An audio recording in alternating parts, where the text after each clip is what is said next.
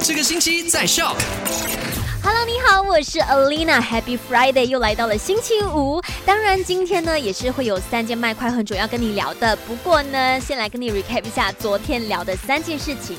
第一件事情就是在诗屋有一名男子去到这中央市场的时候不遵守 SOP，没有戴口罩，然后没有保持社交距离，还插队了。另外呢，还打伤了保安，就非常过分。所以呢，这名男子被判监禁一个月又一天。那第二件事情呢，就是沙灾难管理委员会有了新的指示，凡是从这个沙巴还有吉隆坡入境到沙拉越的话呢，现在都需要有警方的准证了。那如果你身边有人就是时常要来往的话呢，记得告诉他哦。那第三件事情就是对抗这个新冠肺炎，每个人都有责任嘛。身为马来西亚人，所以如果你是这个新冠肺炎的治愈者的话呢，医药研究学院 IMR 需要你的帮助来完成这一项研究，就是大马冠病患者的综合抗体反应。所以如果你想贡献自己一点点的微薄之力的话呢，你现在可以去到 MySra 的 Insta 了解详情。好了，今天下午三点钟再见喽。